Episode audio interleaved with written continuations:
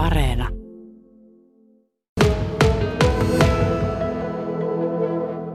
Ollaan täällä Lapin pelastuslaitoksen tiloissa Kemissä ja muutama vuosi sitten Ari Soppelan kanssa juteltiin siitä, että kuinka tämmöiset erilaiset karttasovellukset voivat olla varsin haastavia ja ehkä luoda yllättäviä tilanteita Lapissa kulkijoille.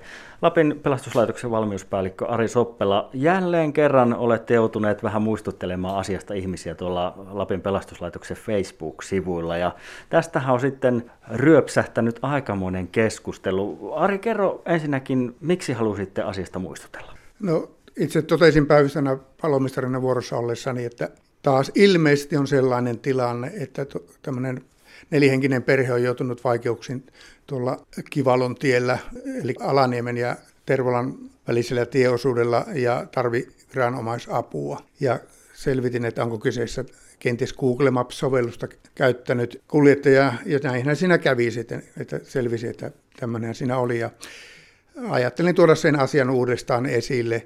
Eli kukapa meistä ei olisi navigaatio-ohjelmilla tai kartta Google Mapsilla tuota, seikkailut eri, eri paikoissa ja todennut, että nyt tie ei olekaan sellainen kuin odotti. Mutta tällä Lapin erityisolosuhteissa tämä on toistunut useita kertoja, eli on selvinnyt, että siellä erityisesti ulkomaiset matkaajat ovat karttaohjelmia käyttäessään joutuneet ongelmiin. Ja nämä karttaohjelmat ei ilmeisesti huomioi ihan kaikkia Lapin olosuhteita, ei välttämättä talviaikaa, ei välttämättä talvinopeuksia. Ja sitten tuota, kartan käyttö näissä ohjelmissa niin ei välttämättä ole sitten käyttäjällä tai niin hyppysissä.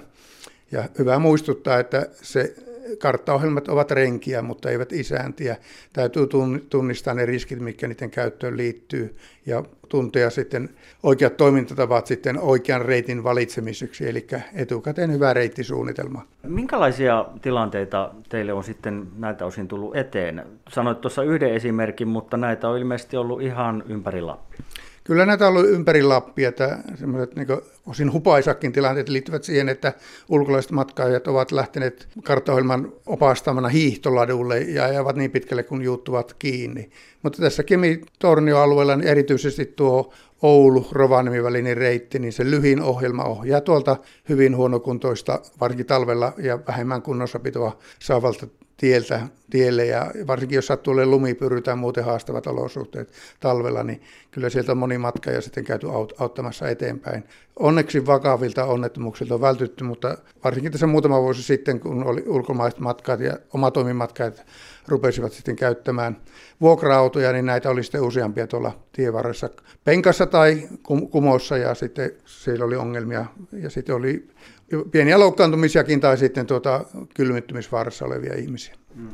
Tässä tietenkin iso rooli on varmaan muun muassa autovuokraajilla ja sitten tietenkin sellaisilla, joiden tutut on ehkä tulossa pitkän matkan takaa tänne pohjoiseen.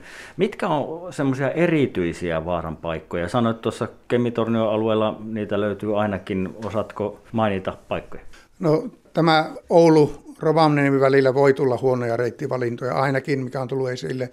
Ympäri Lappia on sitten tämmöisiä tilanteita, että Google Maps tai joku muu karttaohjelma ohjaa sitten tielle, jota ei edes talvella aurata. Että esimerkiksi Ivalo-Kittilä välissä, jos laittaa karttaohjelmaa, niin ei välttämättä ole se lyhin reitti ollenkaan käytettävissä tai se ei ole hyvä kuntoinen sitten ajoneuvolle tai ajoneuvon kuskin taidoille. Eli voi joutua kiertämään vähän pitemmänkin kautta, mutta loppujen lopuksi se voi olla nopein ja turvallisin reitti.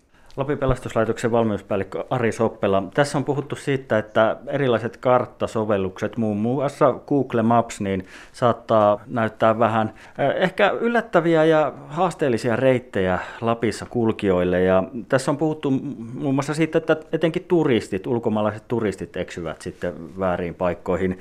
Mutta kyllä tämä ihan selkeästi koskettaa myös ihan meitä suomalaisia, ainakin sen perusteella, mitä teidän pelastuslaitoksen Facebook-päivitykseen on tullut kommentteja. Niitä on tullut nimittäin todella paljon. Ja siellä esimerkiksi Minna kirjoittaa, että äsken ajettiin juuri tätä huonoa reittiä ja ihan vain, koska Google Maps opaasti. Kyllä meinasi usko loppua, mutta onnekkaasti selvittiin isolle tielle tiepaikon todella syvillä kuopilla ja osin jäinen. Ja täällä sitten muun muassa Katja kirjoittaa, että kerran saman erheen kyläluomalla tehneenä. Nyt jo naurattaa, mutta eipä naurattanut tuolla. Eli kyllä niitä haastavia tilanteita sattuu myös meikäläisille. Kyllä, on sattunut itsellekin. Niin. Onneksi kesäaikaan ja loma-aikana eikä ollut mitään kiirettä.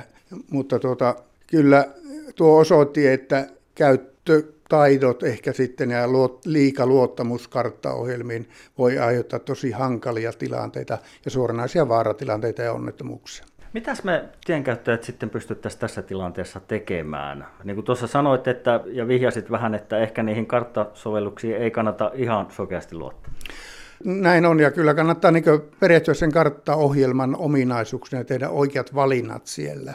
Ja lisäksi tuota, ei ole ollenkaan pahitteeksi, että käyttäisi ihan tuota, perinteistä paperikarttaa rinnalla, varsinkin talvisaikaan, jolloin sieltä selkeästi erottuu ne paremmin ne päätiet. Mutta semmoinen yleissääntö sitten näissä karttaohjelmissa, että niihin, jos niissä näkyy tienumerota, niin mitä suurempi tienumero, sen todennäköisempää on, että se tie ei ole talvella välttämättä erinomaisessa kunnossa. Mm. Niin, nelostie kuulostaa aika varmalta vaihtoehdolta, mutta sitten jos siellä on viisinumeroinen tienumero, niin kannattaa kaksi kertaa miettiä. Kyllä juuri näin, koska erityisesti nämä tiet ovat sitten siinä teidän kunnossapitossa, alemmissa kunnossapitoluokissa ja siellä voi olla tosi haasteellisia reittejä sitten esimerkiksi lumipyryllä ja pimeässä.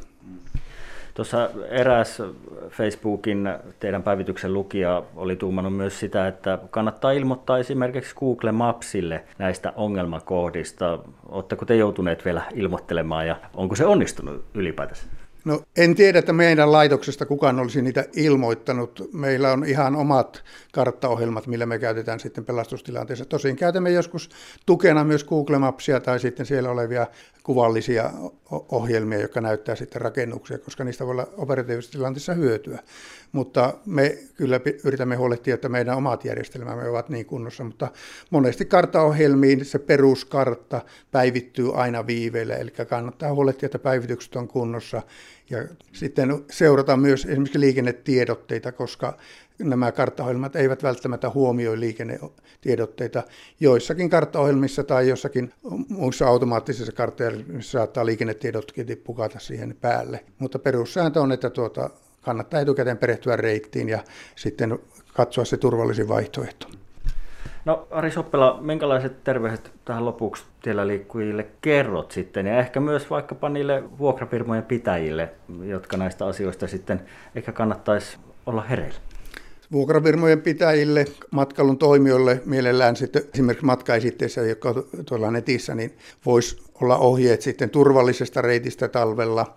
Vuokrafirmoille aina, aina sitten tuota, navigaattorin käyttöohjeet sitten mukaan, kun antaa autoavaimet, eli siinä opastustilanteessa. Ja sitten jos kuitenkin sattuu jotakin, niin suosittelen kaikille, että se 112 Suomi-ohjelma olisi asennettuna kännykkään tai sitten on mukana kännykkä ja sille varavirtalaite, jotka tuota, antaa paikan hätäkeskukselle hätäkeskukseen soitettaessa.